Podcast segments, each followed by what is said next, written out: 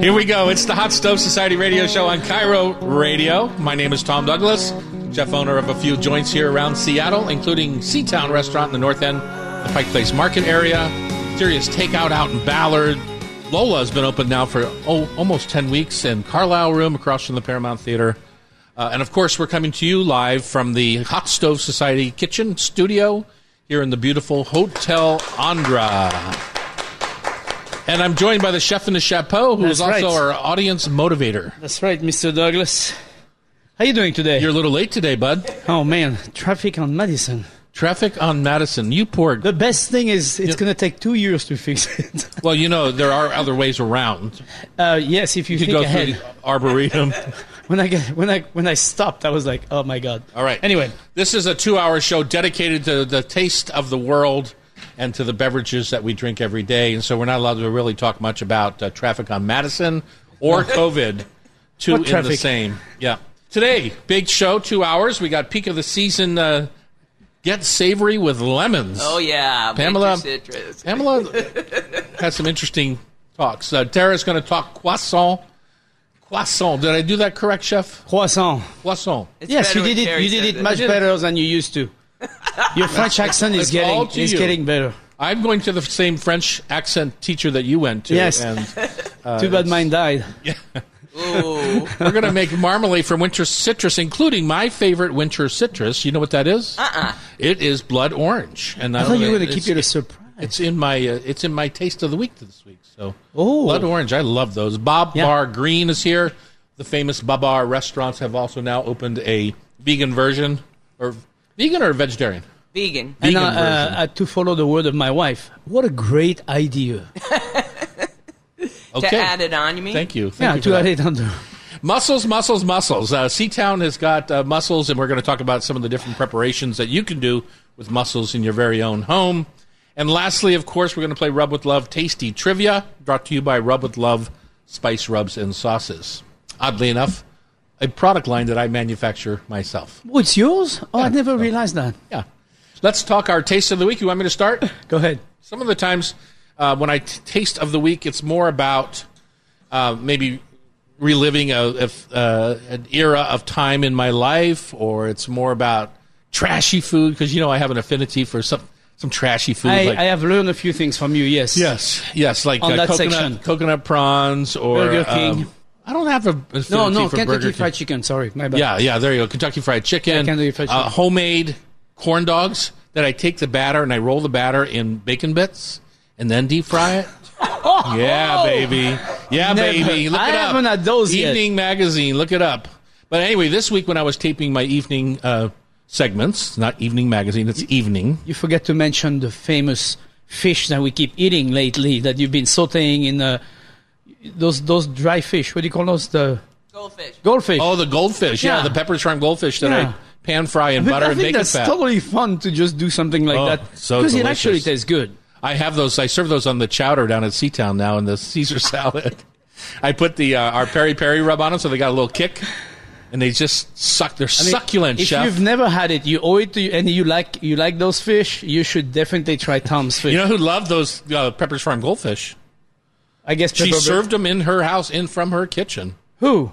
Julia, Oh wow! yeah, Julia Child Oh, loved those. Pepper's- special? Yes, I am. uh, anyway, for uh, this week though, on evening I did sweet and sour pork because when, uh, when Loretta was growing up, that's what she wanted from when we would go out to Chinese food all the time, and uh, she wanted the sweet and sour pork. So I just made a version because it's wintertime and it's okay to use that kind of fruit and vegetable now for me. Yeah, yeah, I give yeah. myself permission during the winter to use pineapple and blood oranges and you know all that kind of stuff. Grapefruits. I had a beautiful grapefruit the other night. Lovely. I, I just had a grapefruit this morning. It was I just can't stand using that stuff when uh, in the summer when we've got berries and all this plums and nectarines and everything that we grow here. So, so now's the time. And I also didn't. I don't like you know um, using red dye number two. So a lot of sweet and sour pork comes in that bright red sauce. So I use blood oranges as part of my coloring. sweetener and coloring. Made a beautiful pink sauce. I did chunks of fresh pineapple, big chunks of peppers, but my, my sweet and sour sauce, I like it thick, but not as thick as you get it in Chinese restaurants sometimes. And it's not an oily sauce, so I just did a Right. quick smoke, but the vegetables need to stay crunchy. They need to. Right, it's not right, like some right. other sauces where you cook things down. I want my sauces, my vegetables, my bell pepper. I did a little jalapeno. I did rice vinegar and lime juice for my sour part. Just regular sugar for my sweet So, part. so walk us through it quickly. The Walk us through it. yeah. Ah, you gotta- Uh, get it? Yeah. I did it in a saute you want pan. to use chopstick for that one? no. No. Uh, I, I didn't. Loretta could never at that age. so in a big saute pan, I hot seared fresh ginger, silver dollar size chunks of bell pepper, same of pineapple chunks, uh, a little bit of lime zest and uh, sliced jalapeno, big chunks of green onion, and then I did. I fried my pork. I marinated my pork in ginger, garlic, lemon juice, sesame oil, and soy sauce for a Okay, few soy hours. sauce. Yeah, yeah. And uh, and then I put it into a dredge of rice flour, cornstarch, so that it stayed nice and crispy. So then I just fried them, and I made my sauce at the same time. The sauce took three minutes to make, maybe not even Right, right. because I didn't want to cook it too much. Uh, Annie had made me some beautiful steamed rice. I had some bok choy, baby bok choy for the platter. Just pour that sauce right over top. You thicken that sauce with Mm. uh, with a little cornstarch, and you're set. What's your taste of the week, chef? Coconut shrimp. My No wife. way. My wife made a no, no. Hold on. Coconut shrimp. You only Rice. have a minute. You better get going. So rice with sauteed some onion, uh, not for the rice, but so, oh, sauteed some onions, add the shrimp, um, what did you, oh grated uh, sliced ginger, uh, coconut milk. Very simple, super super delicious. Yeah. absolutely forward flavor. I mean, Did you use some of that? Did she use some of that Thai red curry paste, or what did she? no use? no no. She didn't even put any of no- nothing. uh, Oh, she had a little bit of jalapeno, so she sliced a couple things and put that in there. So that was the heat we had. Mm-hmm. But it was so you know, it's like the kind of dishes that you keep forgetting about, and then you go, "Oh yeah, that sounds so delicious." When it's done right, don't buy that stuff already made, man. It's like takes it takes twenty minutes to make a dish like this. I mean, it's you Don't know, shame people to not buy from their favorite restaurant.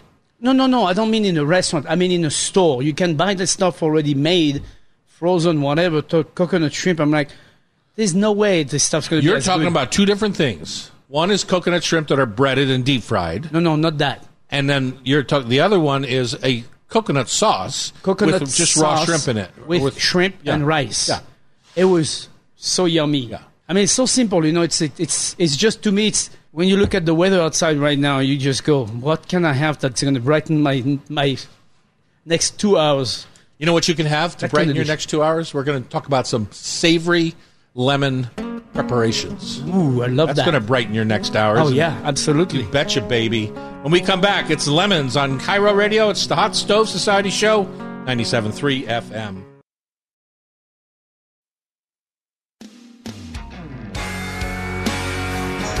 And we're back. It's the Hot Stove Society on Cairo Radio. We have uh, a small but mighty force here in the live audience studio of four people who are um, some are lifers here. Was here to class last night, here for the radio show this morning, and then doing the cocktail class tonight. Wow, Yeah, you can, are you the one who? I came asked her if she outside? was staying in the hotel. She's no, I stay at the Fairmont. Oh, excuse us. Greg's Greg's going to be happy to hear that. I, I, We can't tell. I got married at the Fairmont Hotel uh, 38 years ago. Have you checked their bar? Their new bar? I have not. Oh my God, you have to go. Why? Really cool. Really cool. Fancy. What they've done at the Fairmont. Yeah. Hi, Tara. Well, it sat there empty for a long time. Yeah, well, Congrats you to should see them. the lobby. It looks very different. There's a bar in the middle, and then there is a little, uh, what do you call Secret it? speakeasy. Yeah, speakeasy. really cool. I know all about it. What are you talking about? Yeah, you haven't been there. It's time for let, to let lemons shine in your Lemon kitchen. shine on Pamela, you me. wrote this uh, this segment. Uh, what is uh, what was your purpose? What did, are, are you just feeling a lack of brightness with the soggy weather we've been having, or what? Exactly. And, well, you all know of my love for preserved lemons, but the real game changer for me was when I saw you start grilling and browning them Mm-hmm. because I love that crispy edge and what happens to the fruit when you add some heat to it. So I started thinking about all the other dishes. Uh, that would benefit a lemon addition in the winter. And the first recipe that came up was a really lemony risotto. Uh-huh. Mm. Uh, and I had not thought of adding it to rice, but when I dug in a little bit more, that is quite a common addition to Brighton rice dishes. So And, Uh, and what were they making it lemony with? parm, still the But ju- just juice or zest juice, or juice, juice Okay. and and uh, always a little zest finish. And I just said, yeah, that's taking it- risotto in a Yeah, I great mean, if- winter direction. If you're going to make anything with lemon, the first advice is before you cut your lemon in half and juice it, just zest it. You cannot go wrong with zesting your lemon, Lemon and using first. that as an additional flavor into whatever you're doing. Mm-hmm. I mean, you Well, finish. it- it's the fruit of the flavor, Right. In my opinion, Right, right. Whereas the juice is a little bit fruit, but mostly acid of the flavor. Correct. I'm, I'm with you 100%, Tom. And I think that it's a mistake that many, uh, maybe not as much today, but in the 80s and early 90s, lemon was used or too much, I think, in many dishes. And it was not used in a refined way, it was used into a too much way kind of idea. And I think that lemon can certainly be very overpowering if you don't. You know, if you don't use it delicately, because it's a it's a delicate.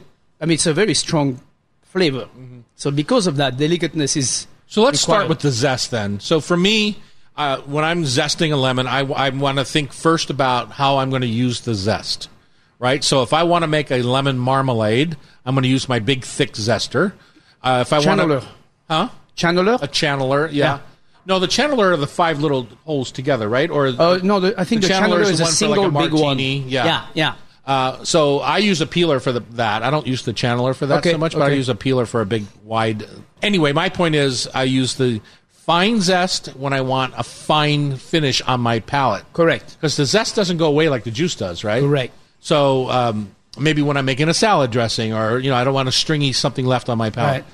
I use a, the peeler and then julienne the zest when I want the lemon to be the zest to be part of the meal. Yeah, you want the texture with So the like, flavor. Mm. let's say I'm making chicken piccata, then I'll take it and I'll peel it off and I'll slice it thin and I'll saute the lemon zest like I would maybe the shallots or Yeah, anything else yeah. in that dish, uh, the capers, and and then it becomes when I take a bite of my chicken piccata, I'll get a little snap of that lemon peel, and in a forward way that changes everything, right? It the lemon becomes part of the flavor profile, whereas sometimes the juice or the fine zest sits in the background a little bit. Right. How do you like to Well, I mean, I like lemon so many different ways, but one of my favorite way to use it and I- savory though? We're talking savory. Yeah, savory. I have uh, sweet and sour lemon that I've learned to make a long time ago, but uh, it's actually, I think she- it's in my cookbook. I think you learned how to make it from me. Yeah, um, probably from you, yes, Tom. Uh, because everything good that I make probably comes from you. I know. I know.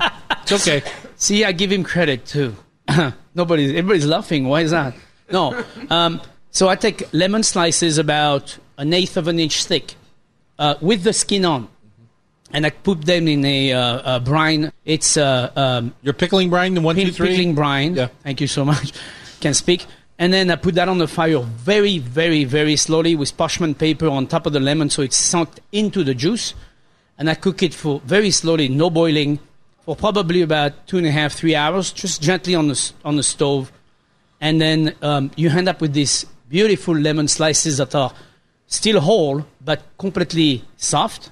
And I've picked up all that brining flavor of sweet and sour and you can put that in your refrigerator once it's cooled off, and you can use that for a month or two.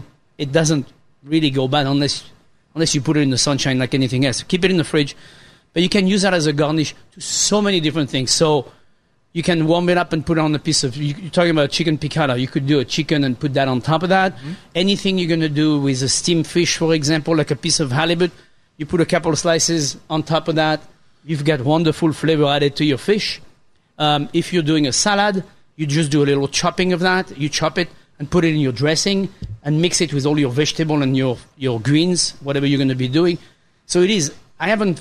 Or if you're doing a toast of, uh, let's say, a goat cheese toast, you know, toasted bread, goat cheese spread, put a little bit of that lemon chopped on top of that. It's so delicious. It's so simple, but it's one of those things where you had a goat cheese toast a minute ago, and now you've got a goat cheese toast. Take it into the next Here we level. go. I'll show you what a goat cheese Yeah. toast can be like. That's It's just so good lovely. with goat Uh, cheese. the other way you can do it, uh, which I think Pamela was alluding to a little bit, which is um, at Carlisle Room, for example, we have a fried squid dish. Yeah. But when I put my squid into my dredge, at the Carlisle, we have a cornmeal dredge. So it's cornmeal, cornstarch, and corn flour. Okay. Like masa. Sure. Because I like the perfume of masa. Right. Uh, so that's my one third, one third, one third, and I take and thinly sliced lemons, and I take uh, shishito peppers, say, Uh-huh. and I dredged everything together, and I cooked the lemons like I cooked the squid, like quick fried Oh, yeah, lemons, yeah. and they get brown and crunchy and delicious, and they're a That's nice exactly counterpoint. what I was Yeah. thinking. And the other way I like to use them as a, a, a change is I'll take a half a lemon and I'll just cut that little stem end off so that it sits easily. I put sugar on top of the lemon, and then I use my torch and I brulee the lemon, Right. and I serve that with oysters. And I love that kind of caramelized, sweetened lemon. Yeah, I've with seen the you. Do, salty I, I've oysters. seen you do that, and I've t- and I've tested it, and I think it's delicious. It's a great way to make a lemon not be so stringent. Again, back to the same idea of the lemon being overpowering. You take that with an oysters. Now you're not. It's a little bit more delicate on the oysters, not to be so abrupt. And I think that works Yeah, really and it goes well. well, with the, s- the salt there, Yeah. the, the sweet salt, essentially. Yeah. So No, it I'm does- just- they're- it's not. People think, well, isn't that going to be too sweet? It's really not. Well, you know what? What else? I've used those lemon that lemon technique before uh, as well, and uh, squeezing those lemon. Like if you do lamb chops, you do a lamb rack, for example, and you cut the lamb chops, and you just squeeze quickly. You know, you just pass over the the, the lamb with a little bit of that juice. That also is Yeah, really really delicious. That's one of my favorite things about exploring Greek cooking is there's Uh-huh. so much lemon used on roasting a lamb. You know, Yeah. th- where you actually use a mop, a lemon, like a lemon vinegar mop, uh, and then brush as you're as you're roasting a I leg would of guess lamb. You it's- just brush it up, brush it up.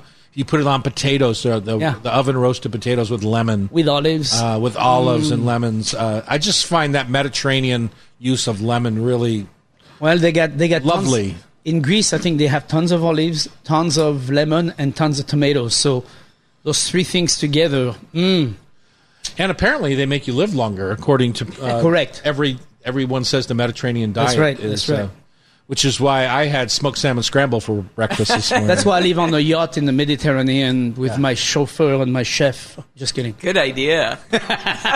Let's do that. It's called the Mediterranean diet. I live on a 100 foot yacht.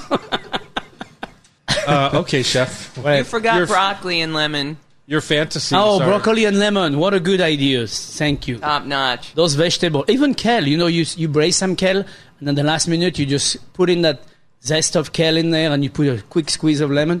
It really perks them up. Yeah, we make a living on that uh, lemon soaked kale. You know what Serious else? pie. Those uh, lemon confit with um, carrots. Eh, That well, that Glazed. way, the lemon actually is on for twenty minutes. It actually cooks the kale a little Right. Oh. bit. That's what's important about that. Okay, we got to move on. Uh, Tara Misek is here to explain uh, her flaky croissants, why they're so addictive. Yeah. and they certainly are. On Cairo Radio, it's the Hot Stove Society, ninety-seven-three FM.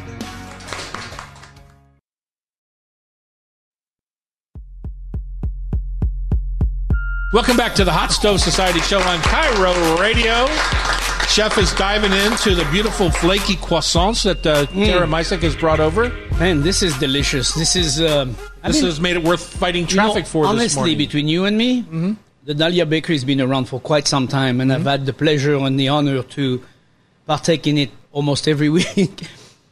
um, and I've had many time myself a treat over there across the street. Uh-huh. So um, this is top, Top notch. top notch. Top we notch. have Next you- level. You, have you have a you know you've rise to the. Uh, Don't look at me. I haven't done a damn thing. woman, your bakery, your bakery, it's your bakery. Yeah, I understand. Yes, You've I'm rise- very thankful for the Your talented bakery folks. has rise to Yes, I'm very whoever's talented. doing this, and we know who does it. Chef, It's- what do you call the person that uh, does the bread side of things in a pastry kitchen? we call that the baker. Uh, the pardon me, we call them a Vien, Vien no, no. The the section. So you know, in France there is boulangerie, which usually assume Chef, I wasn't looking for a Listen, Wikipedia version listen, of just this. Listen. Boulangerie, which usually means bread, and viennoiserie. Viennoiserie is a section of the pastry shop that does all the dry uh, croissant, pain au chocolat, brioche, all that stuff is called viennoiserie. Once you get into a dough with a pastry cream and some fruits or whatever, that's pâtisserie. Okay. Oh, boy. And it's the Got it? viennoiserie uh, Viennoiserie originally from, from Vienna. Vienna. right? Okay, okay. Well, Tara Misek is here, and she is the v- more than Oh, the viennoiserie. You are the boulangerie She- viennoiserie. she's a boulanger. okay, of the Dahlia Bakery. I'm Correct. awesome. Boulanger. I'm just gonna go with She's that. awesome, is what she's trying to say. yeah, right? she's awesome. She is awesome. And the thing that I'm most impressed about with you, Tara, is that you, when you take on a task of making a great croissant, you are like a dog with a bone. You are just like you will not let it go until you're totally uh, comfortable with the product, and then you kind of take a, a next step where you kind of, unlike some pastry chefs, I find who are more classical, uh, they won't step out of their cookie cutter mold because it, this is the way it's done, and that's the only way it's done. I feel like you're pretty good about maybe trying out some fun stuff because you don't have that history. Yeah, uh, I mean, I've been a hot foods, uh, I've been a hot foods uh, chef for majority of my career at this point. So uh every day going into the kitchen has always just been like, what can I create with what I have in front of Right. me? And I, I don't like to limit myself at what I'm capable of. Uh, and I always like to take recipes that are like set in stone. This is exactly how this recipe is always supposed to be done. And I always try to make it my own. And because what I know isn't what like what everybody else is taught. A lot of the stuff that I've been doing over, uh, especially over the past six months uh, over at Dahlia, has all been self-taught. Uh, especially with this croissants, like I. I worked for the bread team right before everything shut down, and When I- David was still there, yeah, right? When Yeah. David was there, and I have always, like, when I took on this task, my goal was to get as good as David.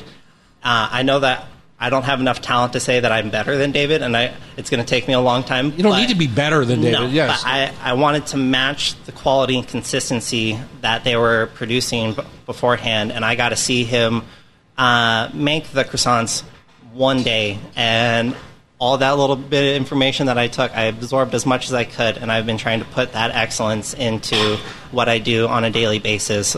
Well, you've achieved some very high level here. Yeah, Terry's a pretty good judge about all that. Uh, he he loves a good croissant. Uh, so take us through how do you make the perfect flaky croissant? And I know it's a it's a process because humidity matters. You know, every day is something a little bit different, right? Oh, yeah. So just generally, how do you make the perfect croissant? Uh, lots of butter. Yeah, Start yeah. off with really good, high fat quality butter. Uh, you want, uh, I want to say it's 83 to 85%. Uh, so that'd be butter fat. plugra kind of kind of butter. Uh, European or French butter. Anytime you can get that, that is where you should always start. Uh, any Ameri- Unsalted. yeah, unsalted. Any uh, Americanized butter, unsalted, is just not going to have that fat quality and that content. Uh, and the butter will tend to break when you go to roll it out. Mm-hmm. So you need that really high fat uh, content so you can get a really nice even layer of butter throughout the whole process. And when, when Tara says it's going to break, she means it's going to separate, and Yeah. you're going to work the the moisture and fat away from each other. Whereas, uh, like a like a dairy gold butter is probably around seventy percent butter fat, whereas a plugra or s- this this European style butter is eighty two to eighty five percent fat. So it- there is a big difference. Well, there's also yeah because the, the difference is and it adheres much stronger stronger to the flour, and Oh, yeah. it sticks and it stays together. It's binding. And the other thing is, our we, we measured our butter a percentage of weight what, uh, before you started doing Oh, these. yeah. It was sixty seven percent butter in the recipe. Wow. Sixty seven percent butter. Uh, every time I make a batch, it's uh, 3.6 kilos of dough to three pounds of butter. Yeah. Uh, Wow. and, yeah, it's a it's a heavy amount of butter, Yeah. and that's what I believe definitely lends to making this an amazing product. So yeah, in the end, you can totally taste it. I mean, you you know the finishing, the rolling in the mouth of when you're eating it and all that. You can totally taste the difference between that and a much cheaper or lesser croissant. Oh, yeah. And and everybody should owe it to themselves to try neck to neck those differences because once you do, you go. You know, I think I like the one with the butter better because with butter, it's Yeah. always better. Okay, take us through the process. Uh, well, yeah, it's a heavy amount of butter, good quality butter fat in it. Uh, and the other thing that's really unique about ours, uh, it's not necessarily a croissant dough, it's more of a pretzel dough uh, for uh, the product. Uh, there's uh, barley malt in the recipe, which adds to a really nice Oh, wow. uh, maltiness that you can get. It, it's very subtle, but it comes through greatly, especially if if I bake them the way that I always want to bake them, but I, I always hold back, is just taking them a little darker, and that always helps bring out that barley malt in there. Uh, but yeah, it's Very interesting. yeah, right. Wow. Uh, that's why I've always found uh, this recipe to be such a unique recipe, uh, Right. and I've always I really wanted to get back to being able to produce these. Uh, but yeah, it's starting off with good quality butter. Uh, the dough we mix uh, day before. We freeze uh, for a couple hours just to keep the dough from going too far and being too active. Let that sit overnight. So in the dough there is flour, yeast. Yep. Flour, yeast, uh, sugar, the barley malt, milk, uh, and lots of love. Uh, and then, uh, yeah, that's a, a day process. We start that the day before. I'll make my uh, butter blocks. I'll pound out three pounds of butter and get it all real and nice and flat. Uh, and then I will let all that sit overnight. I'll go straight into the lamination process uh, the next morning. Uh, I'll roll out the dough. Uh, put my butter in there. I'll trim uh, the edges off, uh, and I'll put that on top, so I have a nice even level, and I don't have um, any like bulge of the dough on the sides. Right. Uh, so I get a real nice, even, Even. clean uh, fold every time that I do it, and I'll trim it every single time that I go and do folds. And I'll start off with a four fold, uh, and then I do two three folds, which is one more uh, extra fold than most people do. Right, that's And I- tenfold. Yeah, uh, Ten and- times. Wow. Well, essentially, you're getting ten times the number of folds. Yeah. because you're folding four. So, if you were to think about that in layers, let's like think about it, say, as in phyllo layers. Right. How many layers does that equal to when you think about the way that it's like a formal fold, like puff Yeah. pastry fold? It's a formal process that has like 200 layers, right? Or- Yeah. That, that's also what they call it when you raise that puff pastry kind of uh, kind of dough. They call it millefeuille in French, which is a thousand, leaves. A thousand leaves. Yeah. Yeah. Uh, and normally it's just uh, a fourfold and a threefold on most croissant Correct. doughs, but I found that when I do that extra fold on there, I'm getting a lot more volume, I'm getting a lot more flakiness, and I'm still getting a really nice quality product. The, the dough itself on it, uh, you can taste the butter throughout the layers. You get much finer. Uh, it's much flakier and it's really soft. Uh, it's softer on the mouth. Uh, when I wasn't doing that when I first started, uh, I definitely had more of a chew to the dough, and these have just been coming out so excellent this way. I'm and- I'm, I'm uh, so with you on that. I can totally understand the, the, the feeling of that, and also the end product so much lighter, which is Oh, which is yeah. so cool. I mean, it's like having that raw dough in the middle of a croissant is. I know, it's so disappointing. Yeah, it's Oh, very yeah. disappointing. And then, yeah, after I do my layers, I roll it out and decide which uh, what do I need the most at this point, and it's usually almond croissants. Uh, right now, the everything uh, croissant that we're doing is tending to be the uh, the big popular seller right now, so I'm going to be bulking up on that. And then, yeah, they get proofed overnight one more time, and it's all about the proofing process and the final product. Uh, All right, so we're going to stop right there because I want to finish these in the next segment because we're going to make some jam to go on them Oh, nice. verbally. But I want to finish this whole conversation because we're going a little too fast. These are uh, it's a very technical product. Oh, yeah. So let's let's come back to that for a minute and not rush through it. It's Cairo Radio. You're listening to the Hot Stove Society show from the ho- beautiful Hotel Andra, 4th and Virginia, downtown Seattle. Uh, the best landmark, though, is right across the street from the Dahlia Bakery where Jeremiah Sick works. So. On Cairo, see you later. Be back in a minute.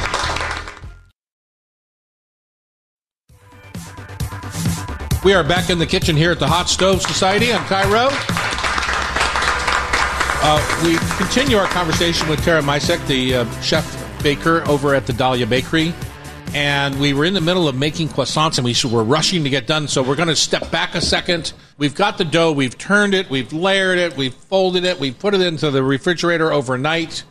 And let's pick it up from there uh, before we make a little marmalade to put on top of it. Oh yeah. Uh, well, from there, a- after it's been proofing overnight, the first thing that I do every morning, I get my proof box on. I pull the croissants out. All So you've already rolled them. Yep, they're already rolled. Okay. I shape them uh, same day that I laminate them, uh, cut them, get them all ready, and then I'll set them out uh, overnight in our refrigerator. I'll pull them out first thing in the morning. It's the very first thing that I do before I look at anything else Uh-huh. because they take a while to proof, uh, especially with the the cold uh, that we've been having. Right, because there's so much butter in them. Yeah. Uh, during the summer, it was like an hour and a half proof time. They're ready to go, pop them in the oven. Uh, but right now, they're taking about two and a half to three hours every day.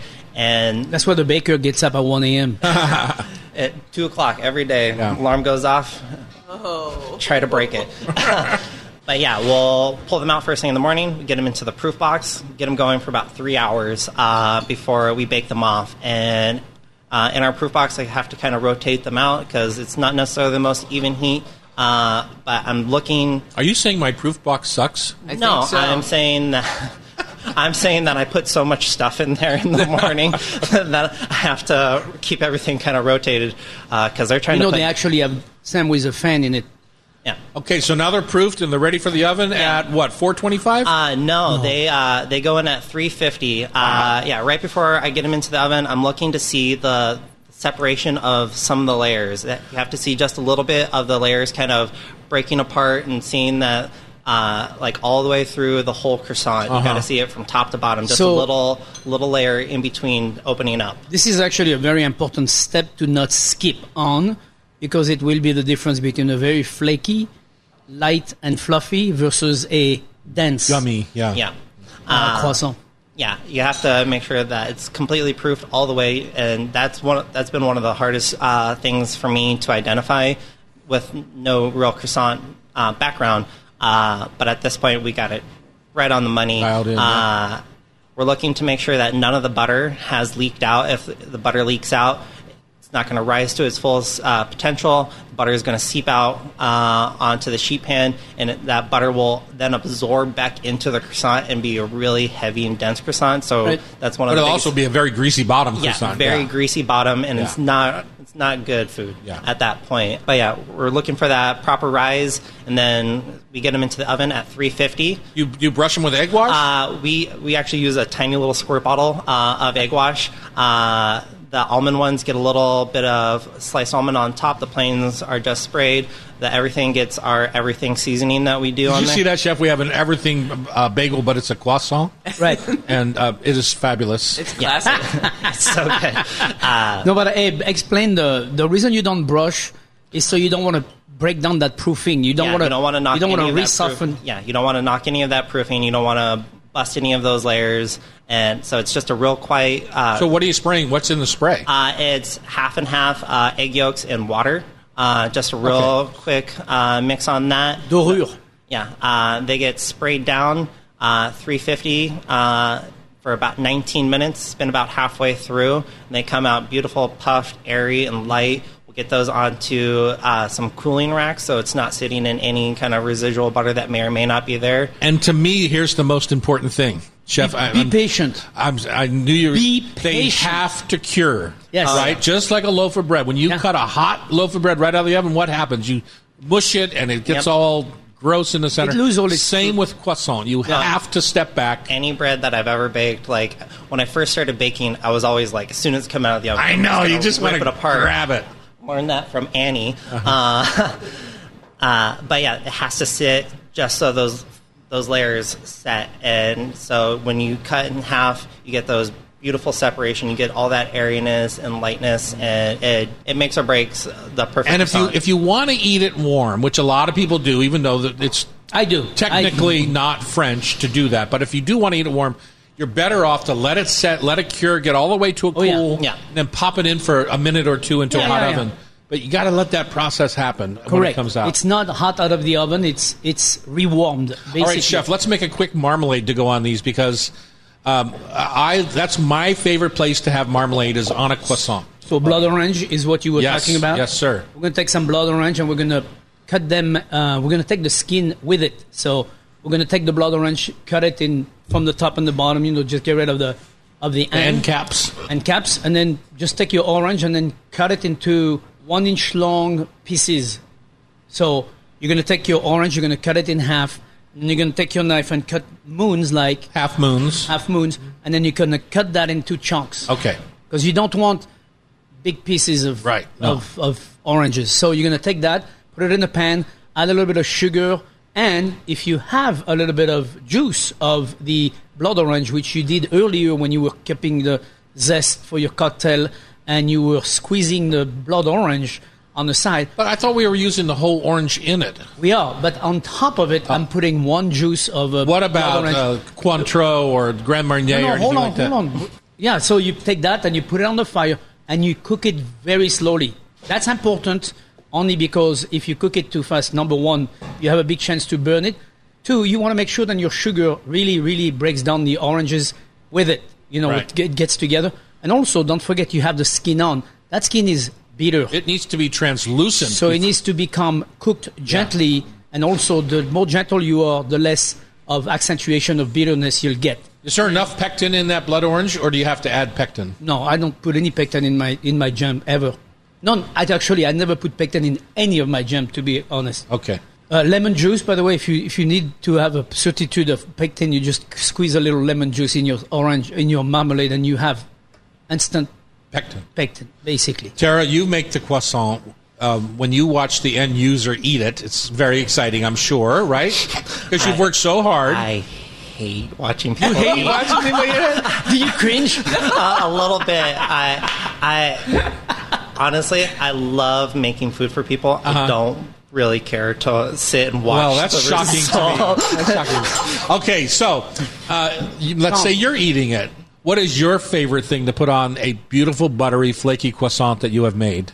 Honestly, nothing, Nothing. other than a, a shot of espresso on the side. Okay. Uh, I like to just dip a little bit if necessary, but a croissant and coffee, perfect breakfast in my opinion, all the time. And you know, if, Well, in that's my 'cause you're young. judgmental, That's 'cause you're young. To wait in till my you get to be judgmental nice. self is the thing that I can't stand the most on a great croissant like yours is when people pr- slather butter on it. Oh, They have no idea how there much is butter no is in need there. Yeah. of butter on Yeah, the croissant. no need Not for if it's a I butter. good mean, that's croissant. a judgmental me. I know everyone can do whatever they want, but it's like breaks my heart because I know the effort made to make that butter so integrated into your dough and everything that to slather a big pile of butter on it is sinful. And to finish on the marmalade, once it's cooked, that orange marmalade is when you put the Grand Marnier at the end. Oh, really? So you- yes. So you can actually really taste it. Yeah.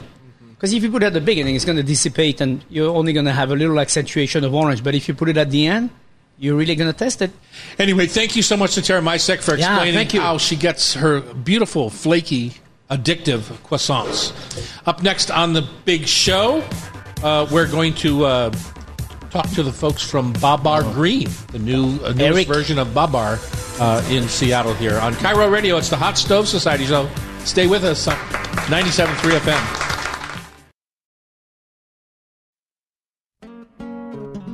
And we're back. It's the Hot Stove Society Kitchen on Cairo.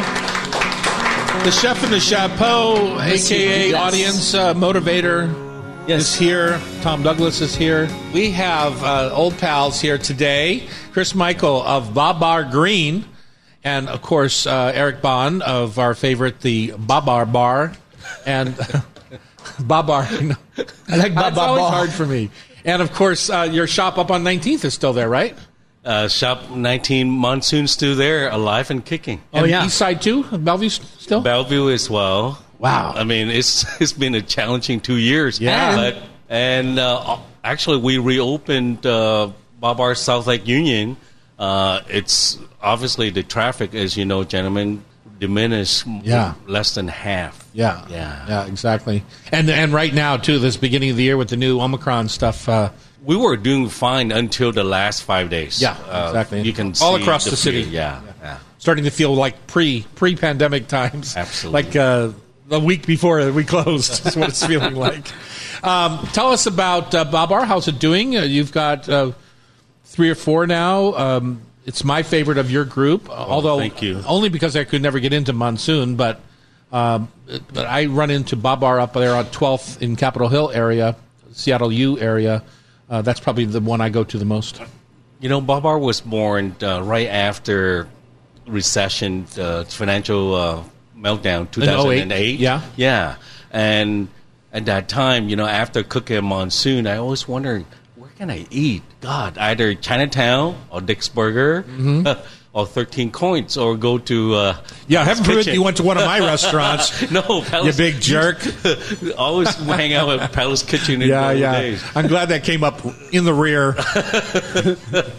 so uh, we figure let's do something uh, more affordable, not in a cheap way, but lots of uh, noodles and a little bit of protein. And as you know, uh, Tom and Theory, uh, Monsoon, more of a family style restaurant that uh, we want to give to the city. But God, you have to use all these expensive protein and lots Mm-hmm. of protein. So we figure let's do something affordable and all day, all night, and uh, you can spend fifteen dollar or hundred and fifty dollar.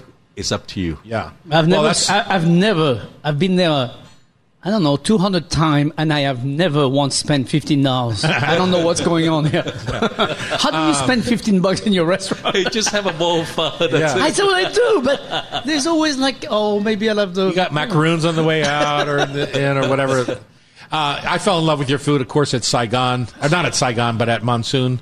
And um, I've been a big fan ever since, as you know. Uh, we have often talked about the challenges of running restaurants, uh, and certainly more so now in Seattle than ever before. Uh, how are you doing with all the, the challenges? You know, minimum wage just went up again, and we're doing all the things. Uh, I know we're having hero pay and all sorts of things to try and mitigate some of the damage.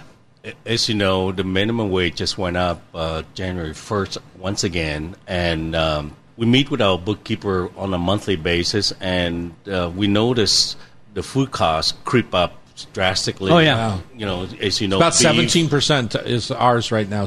Oh my creeped god. up, yeah. Oh my gosh. And so we thought let's take a hit and not increase the price immediately uh, and just observe that cost and then we'll see. But as you know, the consumer will start to see prices raise across the board. Yeah. I would say the last year to now, uh, our price gone up probably about 20%. yeah. And, uh, And you know what? It needs to go up another 10 to 15% just to cover what's happening now. Yes, and especially This is- restaurant like yours and ours, we have medical, and Yeah. then this year we're gonna uh, give and share with our staff for one k uh, because we cooks, and I know how hard it is. We know how hard it is. Oh. Sophie and I look at these folks been with us for ten years or longer, and we said we need to take care of these guys. Yeah, you know, for and- sure. That's the best part that's come out of the pandemic. You know, kitchen wages are up 25%, and it's fantastic. Yeah. Uh, I'm, as a former cook, absolutely. And Yeah. you remember back underpaid. then? I Oh, remember absolutely, yeah. Ten dollar an hour now, minimum Yeah. twenty. yeah. How about seven dollars a month?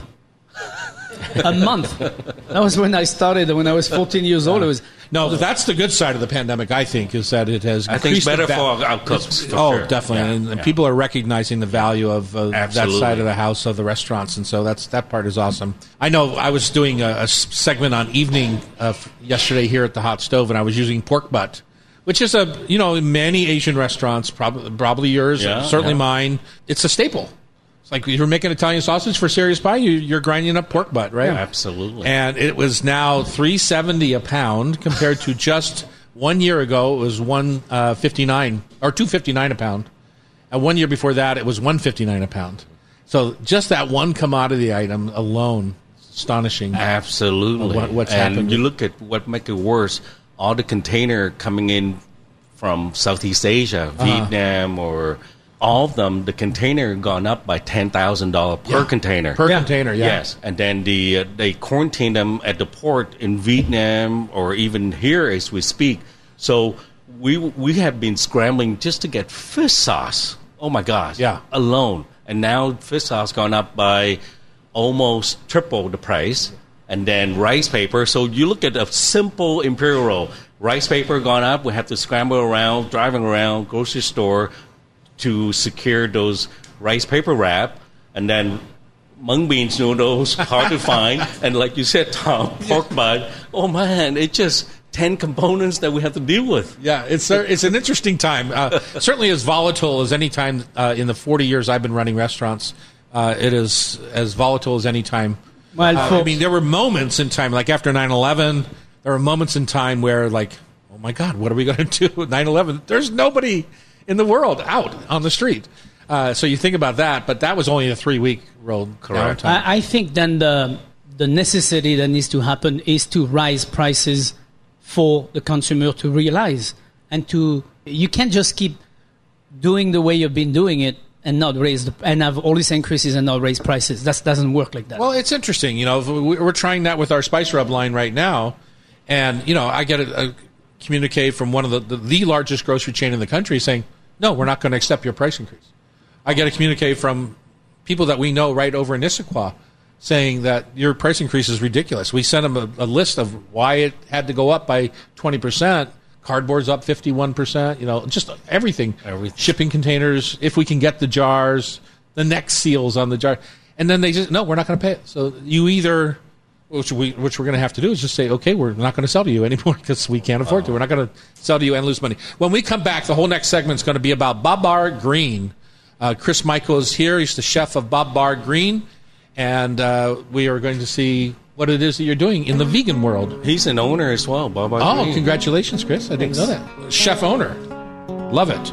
On Cairo Radio, it's the Hot Stove Society Show, 97.3 FM.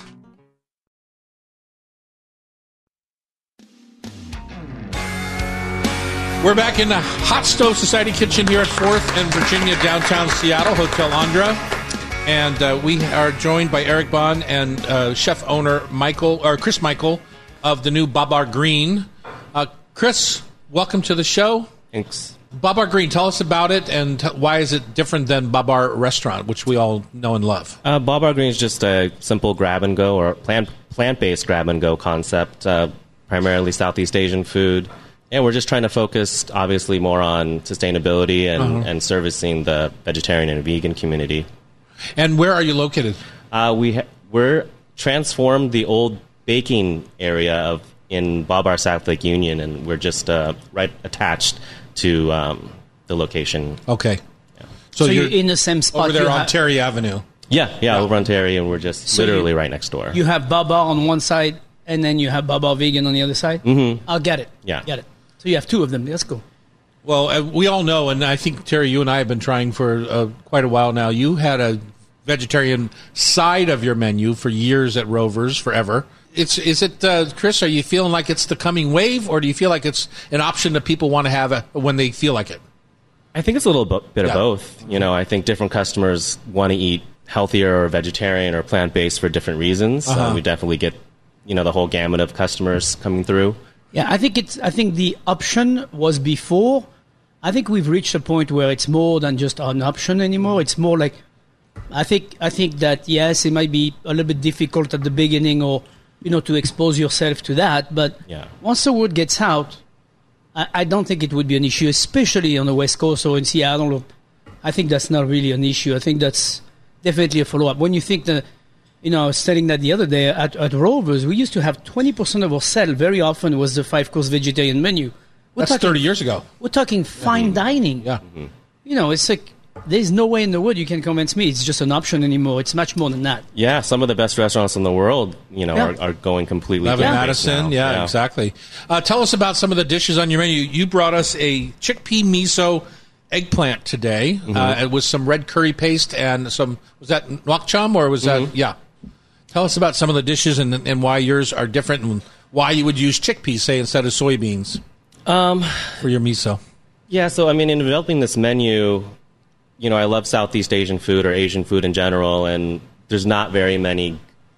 I I feel like uh, s- vegetarian versions of of those restaurants out there, and the ones that are oftentimes and um, just don't taste very good Mm-hmm, or just don't have a lot of flavor.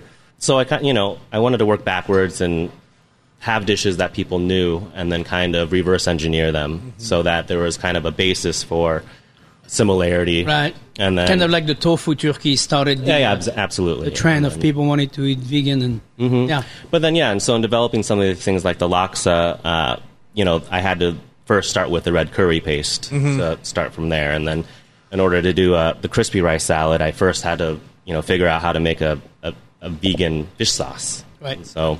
That, you know that's been a, a long process, and honestly, the pandemic and having that time off to to test and develop was was a benefit. What was the uh, light bulb moment when you were making the vegan fish sauce? What what ingredient gave you that? Ah, this is the end flavor I'm looking for. I can't tell you that, but, Oh, really? but there definitely was a light bulb moment. Was there a light bulb moment? There was, yeah, 'cause, you know, is there it are- Mm-hmm. like like uh, you know the wheat germ is the bacon moment, right? Is the ve- vegan uh, bacon moment? I didn't. Maybe it's wheat germ. I don't know, but No, I'll, I'll have to experiment with some wheat germ now. so Um, and then also I think you're, you're a little bit limiting in a vegan restaurant. You don't do nuts either.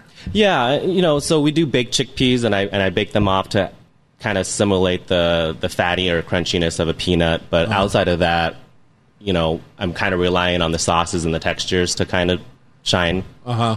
I think the word of vegetable, once you start getting into it, especially as a chef, it's so incredible. I mean, there's so many, so many possibilities. It's never ending. I mean, you can cook a carrot a million ways.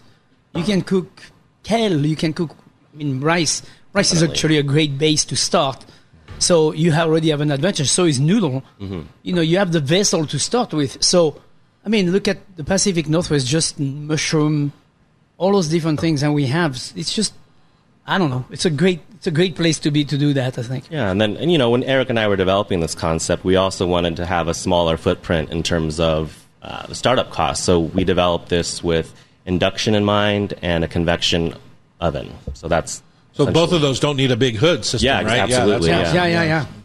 That's cool. Uh, you must use a million kinds of noodles. Uh, the ones that I find the most difficult for me to work with are the Korean sweet potato noodles. Oh yeah, those are great. They're great, but I struggle with them for some reason. Just as a maybe it's just my Caucasianness or something, but I just don't. You know what I'm saying? I just don't. I don't get them. You know, I understand lo mein, I understand rice noodles, Yeah. but I don't understand the sweet potato noodle. How to make it something that I want to sit down to. I don't know, trial and error, I guess. Yeah, that's but it. yeah, I think people always under sesame oil their japchae. That's one thing I've always Ah, noticed. It's just, you know, you have to have a ton of sesame oil, and then outside of that, uh, I think people also when they cook it, they add too much water or too little water. So it's I'm a too mucher. It's You're a just a too big mucher. soggy mess. yeah. what are some of your other favorites? Let's see what else we have on the menu. So we're gonna be putting a green curry on the menu. So I have a green curry paste that we've been working on. Um, the dan dan noodles have been really popular, which is Always. Yeah. Yeah. Um, which is, you know, that was one of the first dishes I kind of worked backwards on because it's such a simple. Uh, well, th- I guess the, the sauce itself is a vegetarian sauce, and so I, all I really had to do was figure out a way to make that pork so crumble. explain what the dandang noodle is. Uh, dandan noodles are traditionally like a cold sesame noodle salad or peanut uh, as well, but you know I didn't want to use peanuts, so Right. and then it gets served with oftentimes Although peanuts are not really nuts, you could you could use those. I guess so, but Yeah. they're the ones that people are most allergic to. so, yeah, um, Then you Yeah, serve and with uh, all kind of greens next to it. yeah, blanched mustard greens, pickled mustard green, and then um, a black bean and Beyond Meat crumble, Hmm. like sautéed. I want some of that for lunch. We've had croissant. We've had everything this morning. I mean, My daughter was making uh, mop mop mop Mapo tofu?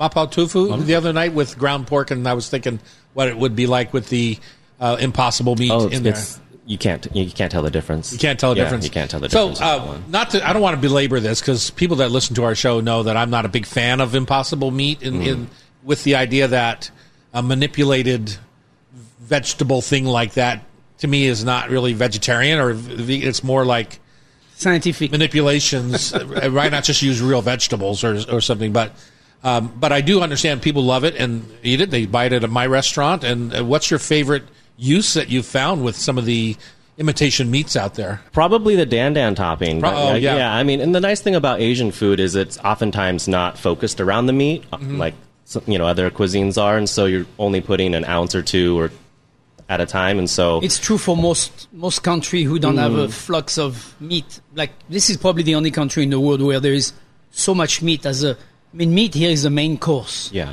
And then maybe if you're lucky, you get a vegetable with it. Where in the rest of the world, it's vegetable first because it's cheaper. Or oh, starch? absolutely, you know, Rice and, first. and starch, yeah. But in most cases, it's vegetable and or rice or noodles or whatever, and and then you have, if you're lucky, you get a piece of meat with it. yeah. Okay, and the last thing you brought us delicious coffee here. We only have a minute left. Uh, You brought us some coffee to taste. Tell us about that. Uh, yeah, we, j- you know, I wanted to have a, a house-made brev- beverage on the menu, and obviously, a Vietnamese coffee is pretty iconic. But uh, during It the also research, has condensed milk in it. no, it- typically. yeah, d- yeah, typically Yeah, has yeah. condensed milk in it. But you know, again, I think technology's catching up with uh, consumers and coming across to, and doing research. You know, I came to find this really great condensed coconut milk product. and it tastes, you Because know, it doesn't taste over coconut each. No, it doesn't. yeah, it's uh, that's why I was amazed by it. It doesn't taste like. I mean, coconut. obviously, the more you use, the more coconutty it tastes, Right, Uh-huh. but it's, right. it's really a good substitute for um, condensed milk. Because so often I find some of the coconut uh, substitutions, they're just overpowering in their coconut, especially the fat coconut flavor. Right. So, all right, get out there and try the new Babar Green. It's down in South Lake Union. If you remember where my restaurants used to be in South Lake Union, both uh, Brave Horse and Cuoco, just go about three blocks north. Corner of He's Terry and, Republican. Terry and Republican, yeah. Terry and Republican. Yeah. So Eric Bond's been our guest. Chris Michael has been our guest. Uh, when we come back, we're going to talk muscles here at the Hot Stove Society Show, 97.3 FM.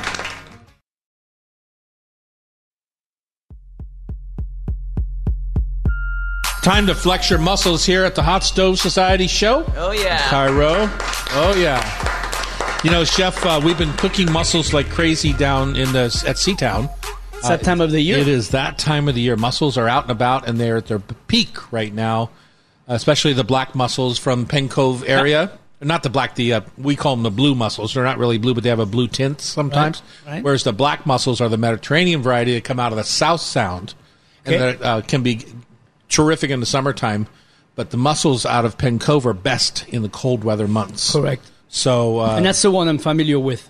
well, that's the local. I mean, it's really the local Correct. variety too. So, so uh, mussels uh, at the store these day these days. I mean, one of the technologies that this uh, Penn Cove Mussel Farm, Ian and Rawl up there have developed is that beardless mussel. Right. So, used to be when I first started, every time you ordered mussels in, you had to debeard them, take Correct. that kind of Brillo paddish little thing that comes out the side, which is what they use to attach themselves to any sort of anything that they Correct. can get onto a rock, a uh, pier, When I uh, was- when I bottom was- of a ship.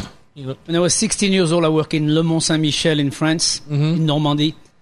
Every morning, every morning, six days a week, 50 pound bag in the sink of tiny mussel, like black, you know, the one they have in France, those Mm-hmm. small black mussel. You had to clean and beard every single. That was my first job. I tell and you what one were thing. there? Uh, maybe a hundred to a pound. Oh, well, I mean, a, a 25 kilo bag was about yay big. Yeah, but I was just thinking how many mussels to a pound. Uh, probably, if I had to guess, no, 50? not a, not a hundred, but I 15? would say fifty, yeah, Yeah. for sure. So, anyway, it was um, it was um, that's that's my longest, hardest memory of cleaning muscles. But now you don't have to do it anymore. They have a machine that goes through and tears that out. Correct. The only problem with that is that it limits their shelf life, right? Correct. Uh, be- and um, so that's just something to think about. But typically, when you go up to a grocery store or down to Mutual Fish or places like that where you buy your mussels, Wajamaya, uh, they come beardless. You still have to check them. Correct.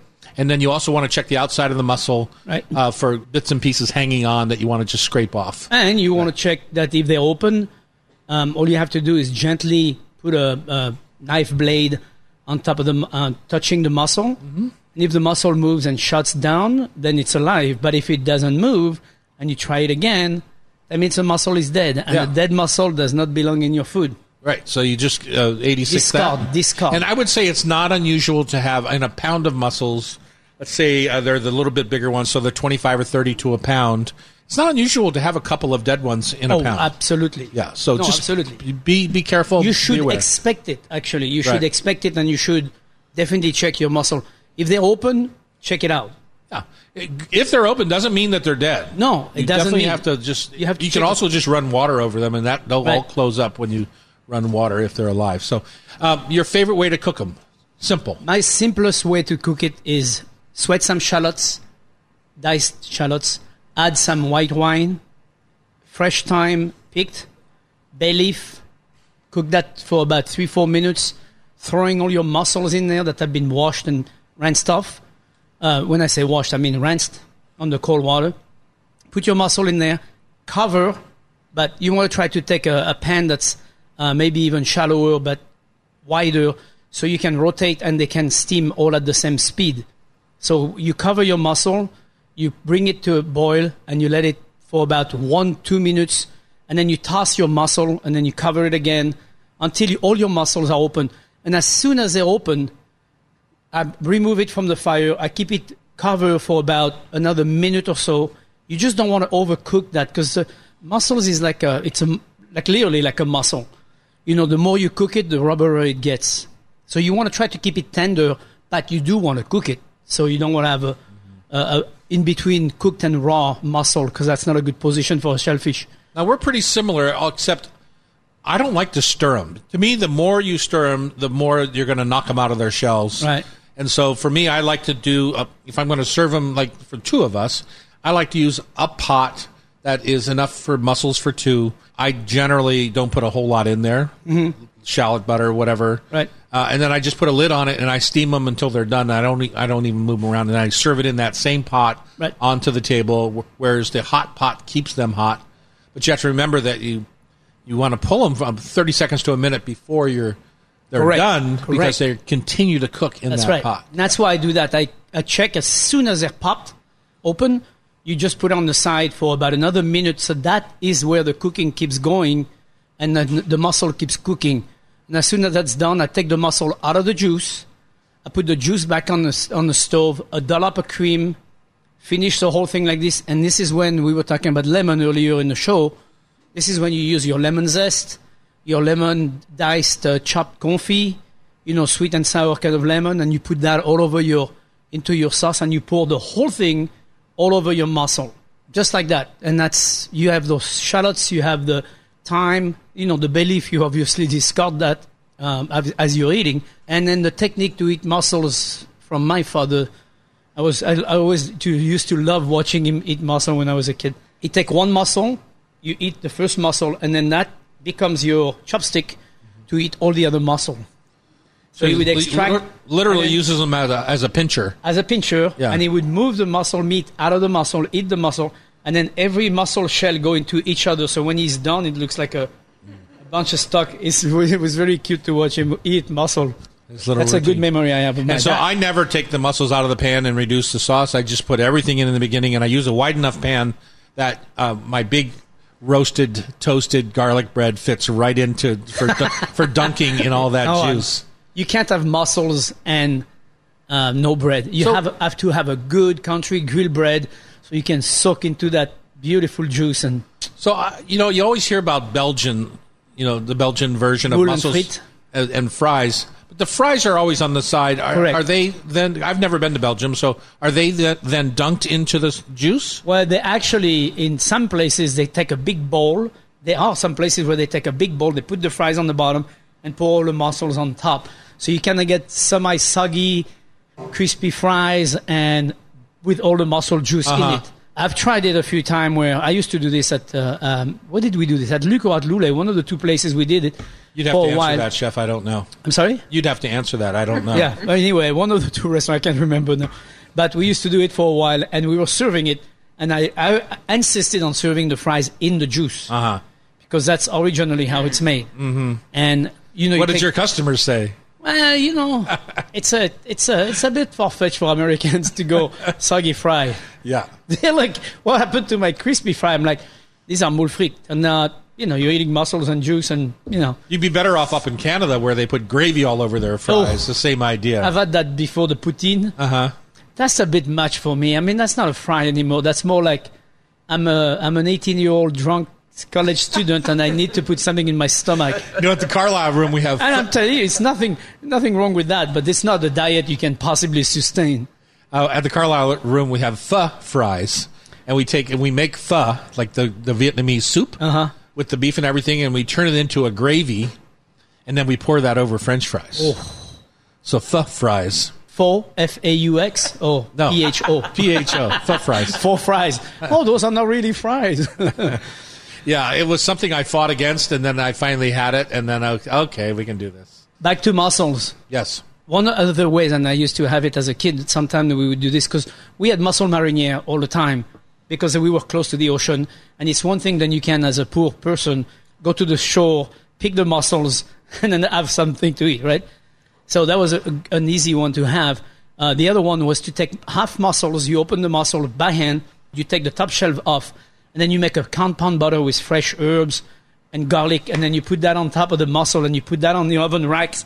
So my mom would pull the oven racks of the oven with the grill, you know? Yeah. And then we stack the mussels right there in there. So you'd like 150 mussels in No the oven. breadcrumbs or anything like that. No, no, just butter. You get the bread on the side. Yeah. Anyway, that and then the pan underneath because there's going to be some leakage. Obviously, some are going to seep down. But you put that in the oven and you bake that, you know, hot, hot oven for a few minutes. It cooks the mussels and you get that beautiful garlic herb butter on top of that. Who doesn't like that? And then you're popping mussels for lunch. I tell you one thing, you need a nap after that. Yeah. That stuff That's a is lot of pretty butter. Uh-huh. heavy, but it's delicious.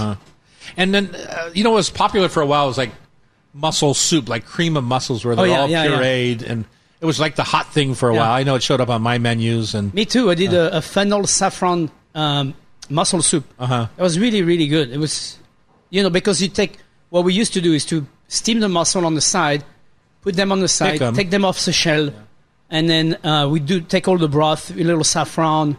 We have the saffron in it first. We put the saffron in there, a little cream, so you have this nice little kind of mussel bisque kind of idea. And then you put all your mussels back in with some nice sautéed um, fennel in the middle, and that was really delicious. I, I like that soup; it's really Yeah. good, Yeah. very different. Sounds tasty. Yeah, Tasty, and I know it. But, uh, we've been listening to LMFAO, and um, yeah, it's, it's it's rubbing on you. gross. Yes, Talking about rubbing, what's next? uh, rubbing. It's time for rub with love. a Tasty trivia, uh, right here in the Hot Stove Society kitchen on Cairo Radio. It's uh, 97.3 FM.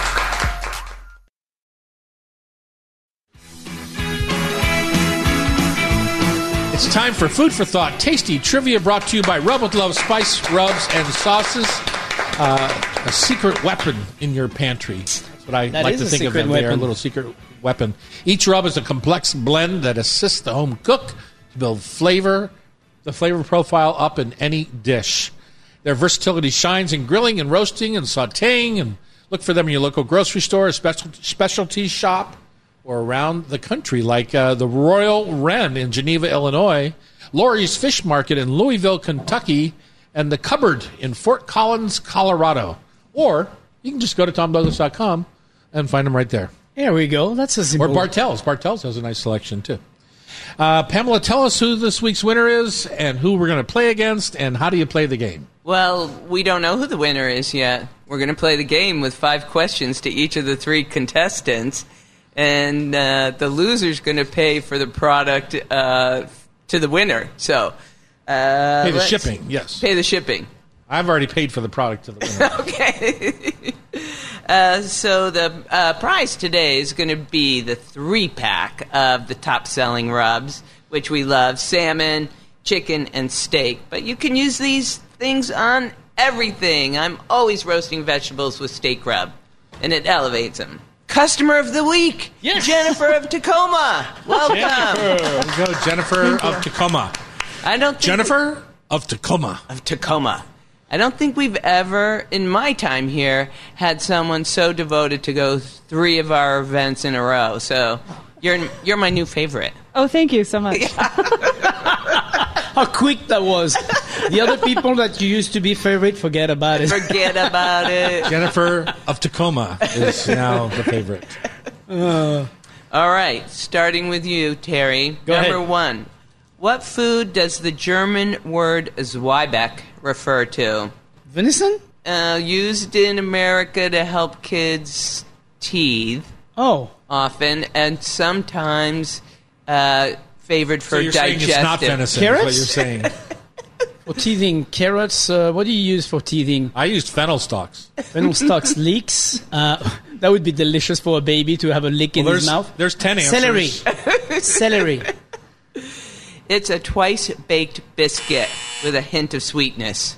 What are some common uses for the pungent aromatic herb yarrow? Uh, what's some common usage for it? Mm-hmm. Soup. Or, or any. you could use it in soup. yes! Well, that was tough. The luxurious wild rice that we love isn't rice at all. What is it? The grain. Uh, what can I call it? Yeah, I mean grass. Grass. Yeah. Correct. Yeah. Yes. The uh, what region uh, is Vouvray from, and what is the grape? this. Ooh, ooh, this is not rap at my alley, but just about. This is a region of the Loire Valley towards the, uh, about two thirds into the Loire Valley when you're going west to east. The grape is Chenin Blanc, and the wine can be done on a regular white dry wine or off dry, which is sweeter. when it's picked in late August. Beautiful, complete answer. Correct. I thought that would be a good answer. And number five also should be right up I would your love if alley. Uh, you were wrong on that one. Name three of the five mother sauces. Three. Oh, Uh, mother Bisham- sauce is compared by decided by who? Certainly Now, not. mother uh, sauce is only exist in French cooking. Oh, okay, sure. So, ba- so but too bad, too bad. You can't get away with that. Bechamel, hollandaise. What are Mother Teresa sauce favorite sauces? Espanol. Yes. And the other two would be ve- Um, velouté. Bordelaise. Bordel- no, Bordelaise is not one. Um, Okay, brown sauce. let me see all this. Where was I? Bo- demi glace. The one that starts with V. I don't want to say it incorrectly. Velouté. Velouté. Yes, Velouté. correct. Sorry, I'm sorry. And they considered the vinaigrettes the fifth of the mother sauces. Wow, Terry, what was four your out score? Of five. Nice. Jennifer Jennifer of Tacoma. of Tacoma. What is the main ingredient in the delicious Greek appetizer, often flamed saganaki? It's a cheese. Theta? Close. Close enough. Close enough. Kaseri. Yeah. Yeah, gi- Greek cheese. we're giving it to Yeah, her. exactly. What did you actually? s- I didn't hear what you said. Oh, Theta. Oh yeah, yeah. Yeah. It's good. Got, got very close. Uh, saccharin is used as a substitute for what? Sugar. Yay! It should not be. What do you combine with mayonnaise to make a Russian dressing? Uh, Something to give it that beautiful color. You know what that looks like? Yes. But Then you might have cocktail it. In, sauce? That's what I use, I honestly. think that would work. Actually, yeah, we beautifully. can, we should give it to her because that's a sophisticated way to do it. Original is ketchup, right? or tomato Yeah. paste. Oh, Tomato really? paste, yeah. Oh. So cocktail sauces takes it up a notch. Yeah, we you love took it that. up a notch. This is true or false. Rennet, the coagulating enzyme used to curdle milk for cheese, is from a young animal's stomach. Is that true or false? It's true. Yes. Are you guys tie now? Yes. Ooh, this is tough. And for your final one, what are some of the common vegetables in the popular dish ratatouille? Eggplant, tomato, zucchini. There's one more. She said some of the common Oh, vegetables. some. Yeah. Okay, never mind. What's the other one? Onion? Onion. Yeah, gotta have onion. Beautiful work. Nice Five out of five. job, Jennifer. Jennifer of Tacoma. I like how calm. I like with how the calm. bedazzled purse. I looked down there. I said, "Boy, our pots of bands are looking good." Turns out it's Jennifer's purse. I know it's so cute. Okay, Tommy D, what is there's nowhere the, to go but down from here. I know. What is the main ingredient in filet po- powder? In what? Ah, Filet powder, sassafras. Yes. What would you serve? This is in honor of your incredible platter collection, serving platter collection. What would you serve on a well and tree platter? Uh, I would serve ratatouille I because you would can serve put a glass- ratatouille in the well, and then you put kind of No, it's a toasted glass of bread water. crostini in the in the tree. It's Uh. for resting meat, so the juices all collect in the troughs of the tree branches. Number three, what is traditionally hidden inside a New Orleans king's cake? Traditionally, there's so many things, Okay. but uh, Actually, traditionally there is one thing, the porcelain little baby doll, Yes. but originally it Yes. was actually a bean. a bean, And- or Uh, I believe that New Orleans was actually one of the first places in the world where the plastic yes, they introduce a plastic baby. plastic baby was which is actually- very sad. It's so sad. I- Yeah, I, thi- it's as they very sad. return to the fava I think we bean. should go back to putting real babies in the king As a new parent with or godparent with a feisty grandchild, that's good to be a good threat. I'm going to put you in a king cake if you're not careful. Just try nuts and bolts. Number four, what are the two varieties of persimmon you commonly find in the U.S.? Oh boy, haiku and fuku or something like No, Fuji. that. Fuji and haiku. I, I, Yeah, I can't pronounce it, but you're right. I was close. Come on. Yes, no, you get it. You get it. and in closing, what meal are the French talking about when they say petit déjeuner? Petit déjeuner. Uh, they're talking about uh, high tea School 'em, Terry. Petit déjeuner. Before the before before lunch. before lunch. Yeah, petit déjeuner is breakfast. Why didn't Thank they? Why you. don't they just say so? Why do they have to? Thank you for Congratulations, playing. Jennifer Yes. of Tacoma, and winning the uh, Rub with Love three pack. We appreciate you for jumping up and being part of our show. Tom is in charge of delivery, so he will deliver it to you. If you want to be part of the show like Jennifer, you can come here right to the Hot Stove Society, buy a ticket at our website, or you can join our community live on Facebook, or or you can just follow us on on the terrestrial radio. You're listening to us on Cairo 97.3 FM. The show is produced by Pamela Hinkley and Sean McFadden. Our editor is Sean, don't call me Del Torre. And remember, if you miss any episode of our show, you can listen via podcast. Just subscribe with your favorite podcast app. And don't forget to buy your King's Galette. Have a wonderful weekend.